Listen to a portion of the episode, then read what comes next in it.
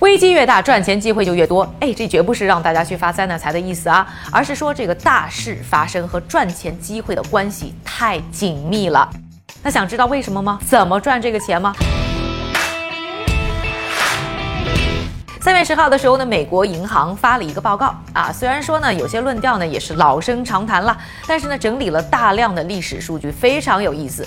所以呢我就帮大家呢好好的都消化了一下，这里把重要的收获和大家来分享。因为呢，做报告的是美国银行，所以呢，数据参考主要呢是标准普尔五百指数。但是呢，作为啊全球体量最大的股票市场，我觉得呢还是有一些呢借鉴意义的。当然，大家可能有一些别的槽点，请移步我们的评论区，我们私聊。首先要告诉大家呢，这个报告的结论就是，你投资的最好朋友是什么呢？就是时间。首先呢，这个报告呢，对于二零一零年以来啊发生的三十个大的有国际影响的突发事件的市场表现呢做了统计。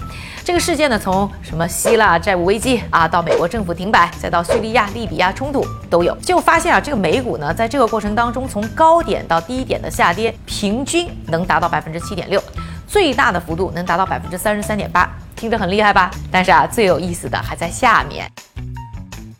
其实呢，股市达到底部之后的三个月时间里呢，市场全部出现反弹，而且呢，平均的涨幅是达到百分之十点六，而且基本上啊，是你前面跌的越多，后面回弹的幅度就越大。这个第一个可以达到的结论呢，就是大跌就是大赚的好机会，制造了好的进场价格点。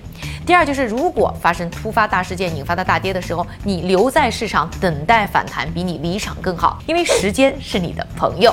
按照平均百分之十点六的回弹。幅度我们来算啊，就是它起点低，你不但呢损失的所有部分都能回来，而且呢还能比危机时的高点啊平均多赚百分之二点二。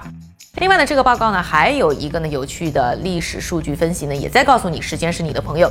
它呢就是把一九三零年以来啊每个十年最好的十个交易日和最差的十个交易日找出来，发现呢如果你什么都不做，一九三零年到现在你的股市回报呢是百分之一万九千九百七十五，没有听错，收益率快两百倍。但如果你呢每个十年这十个最好的交易日你都错过了，那你的回报呢也还是有的，但就只有百分之四十五，差别是不是很？很大，而最好的日子基本毫无例外都是发生在最大的下跌，也就是最坏的日子之后。所以啊，危机时离场可能还不如呢和时间做朋友，等待好日子的到来。